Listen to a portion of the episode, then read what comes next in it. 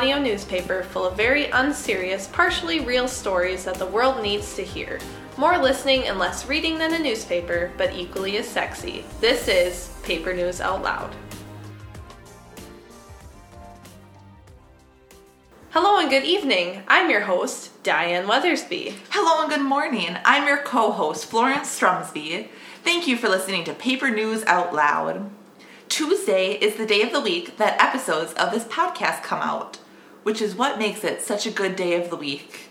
But did you know that the word Tuesday is derived from an Old English word, Teasday, which means Tuesday? Tuesday. We're just going to say Tuesday um, T I W apostrophe S day, and Tiw was a one handed god in Norse mythology who was associated with single handed combat. If you want to impress anyone today, I suggest you tell them the origin of Tuesday. They'll find you incredibly cultured and they'll note how good you smell and that you would make a great deity of the day of the week, Tuesday. Strangely enough, I did not know that. It has never come up in conversation before. You can also impress them by challenging them to single hand combat. They will appreciate that you want to interact with them and love how fitting it is to do that on a Tuesday. Now let's dive into the important part of Tuesday today's headline. So, research into our headline was inspired by a sale at our local grocery store. The sale was that I could get six ice cream sandwiches for a mere 99 cents. It was a miracle, and I bought 7,002 ice cream sandwiches, effectively emptying my savings account. It was worth it though for endless happiness. As I was devouring the 256th one, I started to wonder what glorious being brought these delightful sandwiches to my own face. Aided by an indescribable sugar high, I delved into the internet to find whom I should direct my gratitude to. Let's start by talking about why I love ice cream sandwiches. As if you need to provide reasons. One, they are portable. You can carry them with you wherever you may roam. Two, they contain ice cream. Three, they contain cookies or wafers holding the ice cream together. Four, they come in many varieties and flavors, allowing for endless enjoyment. Five, they were very inexpensive. Six, they are often given out at events that require an easy dessert because they do not require any utensils to consume, just a desire for happiness. 7. They have no nutritional value. I eat for necessity, but I also eat for fun.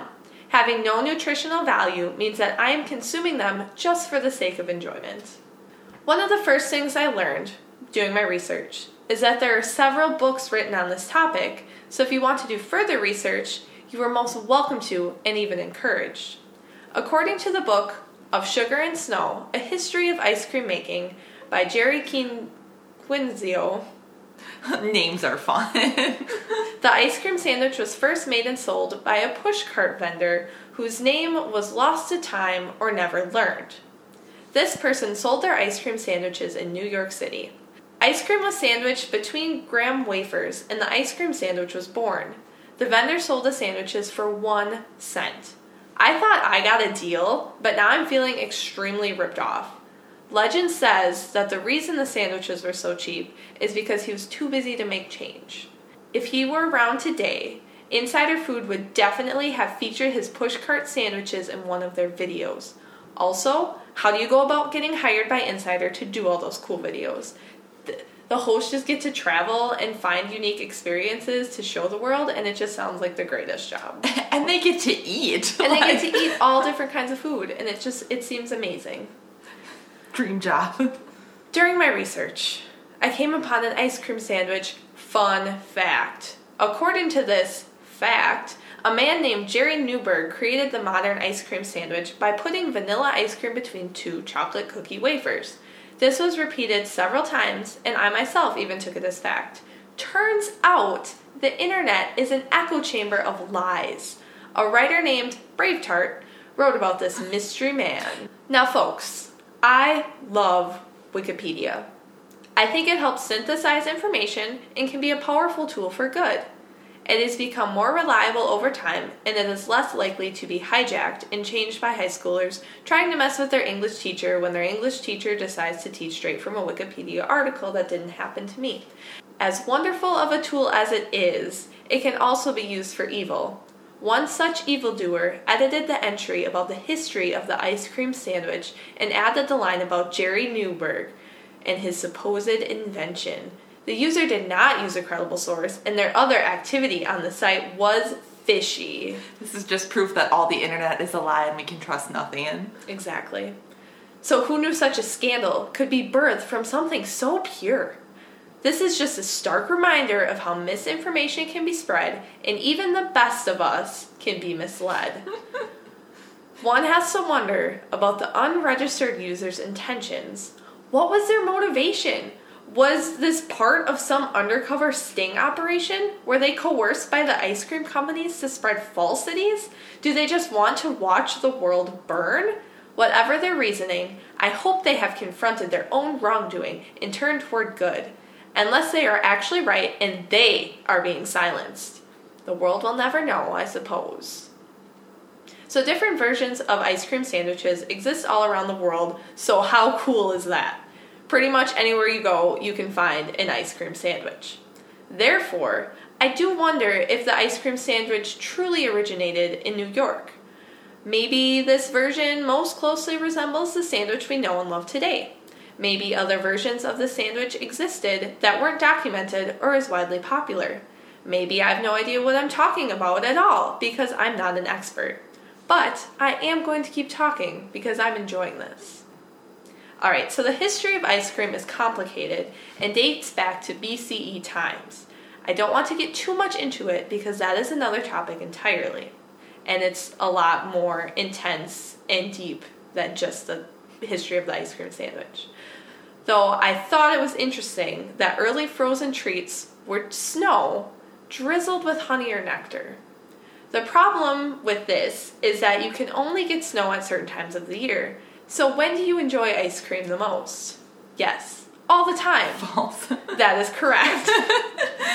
this will lead to a debate. but most, most is during the heat of the summer. Up here in the northern part of the United States, we have seasonal ice cream shops that close for winter because ice cream is much less popular when you are already freezing. Florence, I know that you base a lot of your food decisions on the seasons. Accurate in 100% of the word. It pains me to eat ice cream in winter, though sometimes I do it because I am weak and ice cream is strong. So, I would like to open up a shop that has ice cream in summer and then it converts to soup shop in winter I think that'd be a lot of fun. Okay, that would be amazing. It doesn't necessarily have to be soup, but okay, ice cream in summer and then hot desserts like lava cake that's, in winter. That's a good idea too. I like love hot fudge. Oh my gosh. like instead of ice cream, they just scoop hot fudge onto a cone. that would be really good too. I can't eat hot fudge. I have, in fact, eaten hot fudge by the spoonful. It's so good. Out of the jar. It's so good. It is so good that's a good point. There can be like a lot of different transitions, like maybe in you know October to November, you're transitioning to pies, so you're trying to wean everyone off of the ice cream mm-hmm. by making it a side instead of the main dish. So you just have ice cream on the side of the pie. And then throughout winter, you're introducing more lava cakes and things like, like that. warm things. Yeah, and then you are easing back out of it in spring. And then in summer, it's just straight ice cream. It's the purest form. So, people back in the day did have a lot of ways to keep food cold in refrigeration systems that didn't need electricity. Uh, one way that the production of ice cream spread and evolved was through the Arab invasion of Sicily in the 8th century, which helped make a version of ice cream that was similar to gelato um, and made it popular in Europe and then eventually America. They took a Persian treat of fruit syrup, honey, and snow and then added sugar and milk. A version of this was also created and consumed in China in around 600, 618 AD throughout there. Um, I would also speculate that Native Americans had their own versions of ice cream, though I had a hard time finding like any reliable information. But I mean, a lot of North America is seasonally covered in snow, so I would imagine that they would also use fruit syrup and um, honey and things to make that early version of ice cream. Snow is just, you know, the pioneer's ice cream, nature's ice cream. And now we're told not to eat it. I don't know. It seems like, you know, they survived. Um, no one person can be credited for the creation of this delicious treat. nor can any one group of human beings. So we can consider ice cream a collaborative effort and thank all the inventors whenever you enjoy it. You know, I feel like that's something about ice cream to begin with. It just brings people together. Mm-hmm. Like you never like feel burning hatred towards others when you're eating ice cream. Mm-hmm. Unless you're eating a nasty flavor of ice cream. That's true. Like Superman ice cream. I've never had Superman ice cream. Just kind of like cotton candy or bubblegum ice cream. They're just like Say, I used to love bubblegum ice cream when we would go to the fair. I would always get bubblegum ice cream, and I don't know why. Because now the idea is just weird. Because what if you accidentally swallow the gum? Wait, there's actual. I thought it was Yeah, there's actual- flavor. I think the one I had actually had bubblegum in it. Like, there was actually bubblegum in the ice cream. That seems like a hazardous food to enjoy. That's what made it so cool. I don't know, I was young. I could just be remembering wrong. um, you grew up and ate mint chocolate chip like an adult. I'm more of a chocolate, just straight chocolate person. I love myself. chocolate ice cream. Anyway, peanut butter. Go on. Peanut butter, that's good. Or like Butterfinger ice cream. or like amazing. butter toffee or like Heath or anything. butter anything. pecan. Basically, what we're touching on here is that all ice cream is magical and pure and delicious. We live in a time where many of us can make ice cream if we wanted to, though many of us don't. Especially since there are so many different versions and ways to make it. In fact, my parents do make their own ice cream, and it is amazing and delicious and better than anything I've ever bought in a store. That's true, I'm not joking, it's so good. I have yet to try making sandwiches with it though, which is a huge oversight on my part. Chocolate chip cookie ice cream Mm-hmm. sandwiches. Go on. White chocolate macadamia nut, peanut butter cookies, oh my mix and match. Maybe instead of sandwiches, we should start making cubes. That way you can use a ton of cookies. it's like a four way. Six way. Six. There's six sides. of a cube. Good try. You can make a pyramid though. Depending on the kind of pyramid, there could be four sides. okay. Anyway. This isn't a math class. We're talking about ice cream right now. But since I am a DIYer at heart, I would like to come up with some sandwiches to try in the future. So these are some unique ice cream sandwiches for the ice cream lover who is everyone in your life. The first one, it's called the supersize. You bake two thin cakes, then you spread an entire gallon of ice cream on one and place the other cake on top. It's a super ice cream sandwich. I would eat that. Oh, we all would. hot fudge, like you frost the bottom layer of cake with hot fudge, and then you put the ice cream, more hot fudge, other cake. cashews, peanuts, mm. anything. Just all the ingredients. Line it with cherries. Beautiful. okay, number two, the cheesecake sandwich. The ice cream sandwich cookies around rich and delicious cheesecake, which is then frozen. It could come in a variety of flavors like chocolate chip, strawberry cheesecake, etc., etc. Caramel. Caramel. Oh my gosh. Again, hot fudge. raspberry. It'd be easy to swap the cookies out for like graham crackers or other sort of wafers to add to the dynamicness of the Vanilla cheesecake. wafers. Those are really good. Oh my gosh, like a giant vanilla wafer. Number three. This one's called We Are Infinite. Layer cookie and ice cream over and over and over and over again until the layers reach the ceiling, and then remove your ceiling and then layer some more. You will have created a sandwich worthy of a world record. Make sure you contact the Guinness people though before mm-hmm. you attempt this endeavor because they need to like verify it and stuff mm-hmm. like that. So you want to have that done and set before you make this amazing sandwich. Yeah, do it in a cold climate to protect the ice cream integrity. Or turn on your AC. That too. okay, number four, the Antarctica sandwich. So, what could potentially be the largest ice cream sandwich in the entire world? The entire frozen continent of Antarctica. Two teams of brave adventurers each take a cookie and put it on either side of the continent, effectively making Antarctica an ice cream sandwich. They will sprinkle chocolate syrup over the ice to add more flavor. That would be cool. Like, um, have a helicopter that just dumps buckets of like honey and caramel across the continent. that wouldn't affect the ecosystem. I don't think so. I don't think it'd be an ecological disaster at all. Um, so this one, number five, is called As I Lay Me Down to Sleep. So you will use your bed frame to craft a mold. Bake a cookie in the mold over an open flame because I don't think your bed frame will fit in a traditional oven. Remove that cookie and set it to the side for later, being very careful not to crumble it. Bake another cookie in the mold. Keep that cookie in the mold and then place the mold back in your bedroom. Add a layer of ice cream one foot tall. Place the second cookie on top, the one you saved for later. Now is the time to bring out your artistic abilities. Frost your ice cream sandwich to make it look like a bed. Invite your friends over to eat your bed with you. It's poetic. It adds a new definition to the word sleepover. Okay, number six.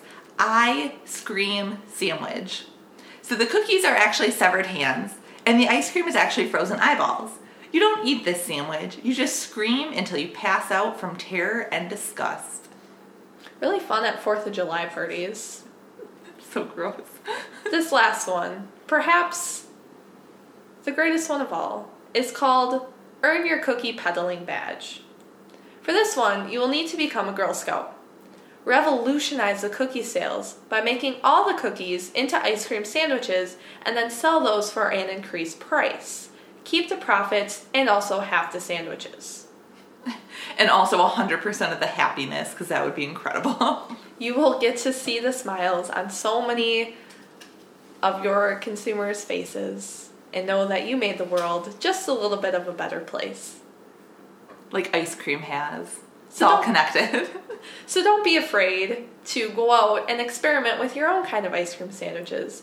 There are infinite number of ingredients, infinite number of combinations. So go out there and just seize your ice cream sandwich for all it has to offer. To be well rounded people, it's important to use large words that no one else knows the meaning to, but all not in, agree- in agreement when you use said word because they do not want to admit that they don't know what the word means. That's the purpose of our Word of the Day segment to confuse your friends and to increase your sense of superiority. Today's word of the day cofabulant. It is an adjective that means excelling at two essences, usually amazing or talented essences. An example is the podcast was cofabulant, as it was both hilarious and educational. This is a great word to sprinkle into everyday conversation because it's just so darn positive. It should be used when you're describing something that excels in two positive traits. Like, I would consider myself cofabulant because I'm incredible and awesome. You would not use this word if you were trying to describe something that excels in two negative traits. That's the antonym, unfabulant, which is used when something fails extra hard at two things. For example, our cat overlord Maggie is unfabulant due to his inability to exercise and excels at being a jerk who doesn't appreciate snuggles. Try to use the word cofabulant in conversation this week. Here are some sentences that you can work into conversations to get you started. I love your outfit. It's so cofabulant and the way that it functions to keep you warm and also protects you from enemy arrows. My research project was deemed cofabulant by the board. That's what happens when you research squirrel communication systems and the diet of ducks at the same time. The cofabulant company not only smelled like fresh lavender and daisies, but was also a pioneer in environmental research. This vodka sure makes my orange juice so cofabulant, tangy and boozy. Girl, you're cofabulant because that brain and heart just don't quit. As to say, you're a smart and caring human who I respect above all things. Shonda decided not to ask Brenda out on another date due to their lack of compatible cofabulants. Look at how dynamic that word is. Since it's both incredibly tasty and philosophical, Diane decided not to eat the cofabulant cheesecake as it started to show signs of sentience, and also made an exceptional roommate. It was then she realized the cheesecake was trifabulant. Go out this week and not only use the word cofabulant, but live the word cofabulant. Today, I was writing out my grocery list. Suddenly, I felt myself lose control of my own hand as another spirit took over its motor functions. At first, it just drew pictures of bunnies and donuts, but then it began to write a letter over the grocery list. It read Dear Florence and Diane, I'm currently being haunted by a possessed doll. It's not as scary as you might think because we're friends and she knows I'm on her side. But recently, her hair has gotten quite tangled, most likely from adventures she goes on late at night. She always returns before sunrise and she's always covered in blood. But, anyways, how can I untangle her hair so that she looks and feels her best, but also keep her from murdering me while I sleep? Best regards, Doggone it. Well, doggone it, this sounds like quite the pickle. To be honest, I don't know the best way to keep your possessed doll um, from murdering you while you're in the innocent clutches of slumber. But we can help you to tangle her hair, which will hopefully put her in a good enough mood that she decides that she doesn't want to murder you. We've reached out to WikiHow to help us help you. There are a couple different methods to um, untangle and soften doll hair. The first is to use fabric softener. Fabric softener is great for a lot of things. For one, it makes a great substitute for vampire blood and potions because it's so full of chemicals and essentially is toxic. But it can help you out with your doll's tangled hair problem as well. Its deep magical properties, including the smoothing curse that's put on each bottle of fabric softener, make it great for dolls, but don't use it on humans. So first you'll soak the doll's hair in the fabric softener. Since this doll has some sort of malevolent spirit, try putting the softener in a bowl that has ancient ruins carved into it to put the spirit in a dreamlike state. Fabric softener has been used as fuel to feed demons for centuries, so the last thing you want is for the doll to become even stronger than she already is. Massage the fabric softener into the doll's hair until it's completely coated. So this is where things get a little tricky. In order for the magical properties of fabric softener to take full effect, it has to be allowed to stay on the doll's hair for at least an hour, if not longer. Lock the doll in a secure location Try not to interrupt her normal witching hours. After the fabric softener is soaked into the hair, try combing the hair with the fabric softener still in it. As you should probably know, possessed dolls have a crippling fear of combs. Unless you want her to erupt into a murder frenzy, victim one, you're the victim, look for other items to comb with that aren't physically a comb. For example, you can use cobs of corn, porcupine quills, or knitting needles as alternatives. You'll need to rinse out the fabric softener. Be careful not to use holy water by mistake because that might have devastating consequences. Finally, brush the hair again with the same grooming item you used earlier. This will help the hair dry out and avoid future tangles. Now, if you don't have fabric softener laying around the house, um, the alternative is to use baby shampoo. Baby shampoo is shampoo that is made entirely out of baby bars of soap. Using infant bars of soap helps capture the soap's youthful essence, which is why baby shampoo is an excellent smoothing product for your doll's hair. Remember, do not let the baby shampoo age. Buy it fresh before starting this process. So, first, you'll fill a bowl with cool water. The water must be cold because warm water will heat up the doll's already hellish spirit. The cool water will keep the doll calm and relaxed. Mix in that baby shampoo until it dissolves. You'll know it's dissolved when the wails of the baby soap fade away. Wash the doll's hair. Gently massage the soapy water into the doll's hair while chanting something in Latin. It doesn't really matter what you chant, but the Latin will help soothe the spirit. Let the doll's hair soak in the bowl for about 10 minutes. And now is for the most important step of washing the doll's hair with baby shampoo rinse three times. It has to be exactly three times, otherwise, this will open up the doll to another spirit. If this new spirit is also evil, there would be two evil spirits in one doll, which would be a fate worse than death. Please, for all of us, rinse the hair exactly three times. After you completed the sacred rite of rinsing, dry the doll's hair with a towel or potato sack, whatever you have on hand. Once the hair is slightly damp, you'll want to brush it, again with anything but a comb.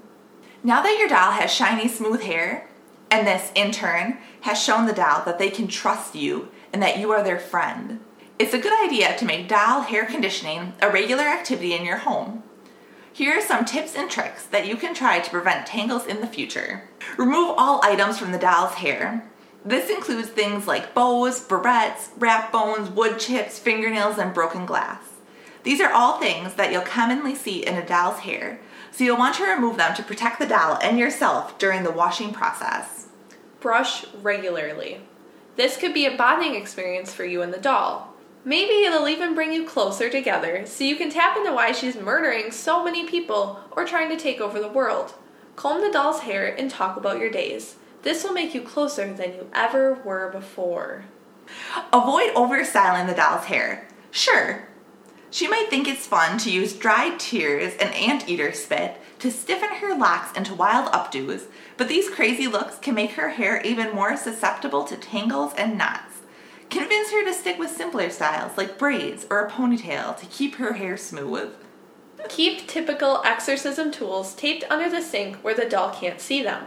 Odds are you'll most likely be just fine while washing the possessed doll's hair, but once in a while they have been known to either 1. Snap after getting irritated by one of the grooming supplies, looking at you, Combs, or 2. Become so relaxed that the evil spirit tries to leave the dull host and find a new, less comfortable host.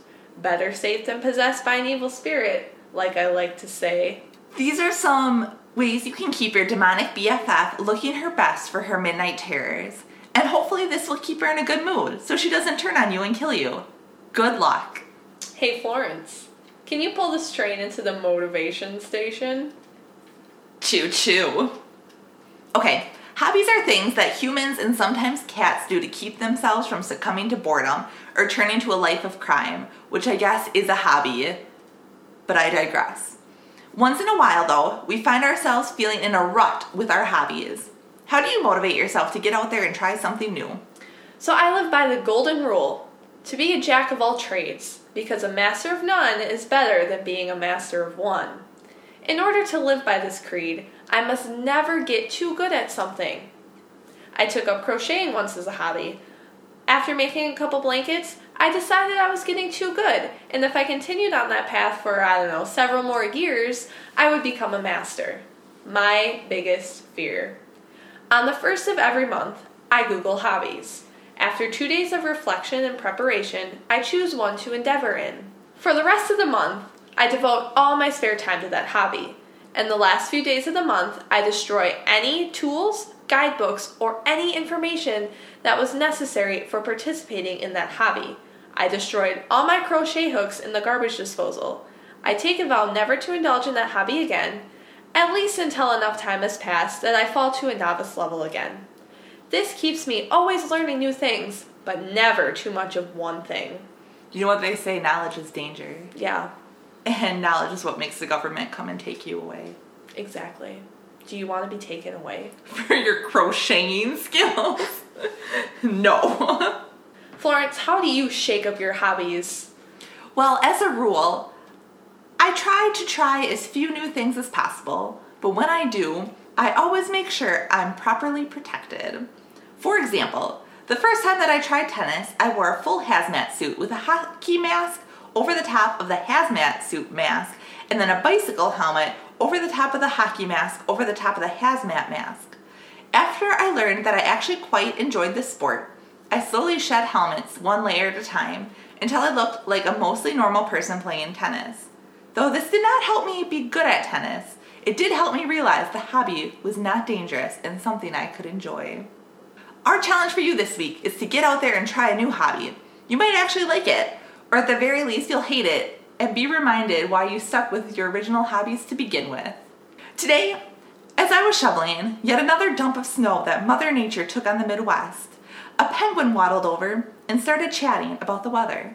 Before the penguin left, they turned to me and sang the most beautiful rendition of Itsy Bitsy Spider I've ever heard. A tear fell from my eye, but instantly froze on my cheek. That's a telltale sign that the podcast is coming to an end. Thank you for taking time out of your day to listen to what we had to say. If you like what you heard, subscribe to Paper News Out Loud for more great episodes. If you like what you heard a lot, leave us a review on iTunes saying what you liked. Please include the 50th word on page 146 of the book nearest to you. We'll be using them to create a word collage. If you're in love with what you heard, write secret codes on your nation's currency describing in detail what our podcast is about. Distribute the currency to local birds so that they may distribute the message of our podcast across the land. Thank you so much for listening. I want to thank Ice Cream Inspiration.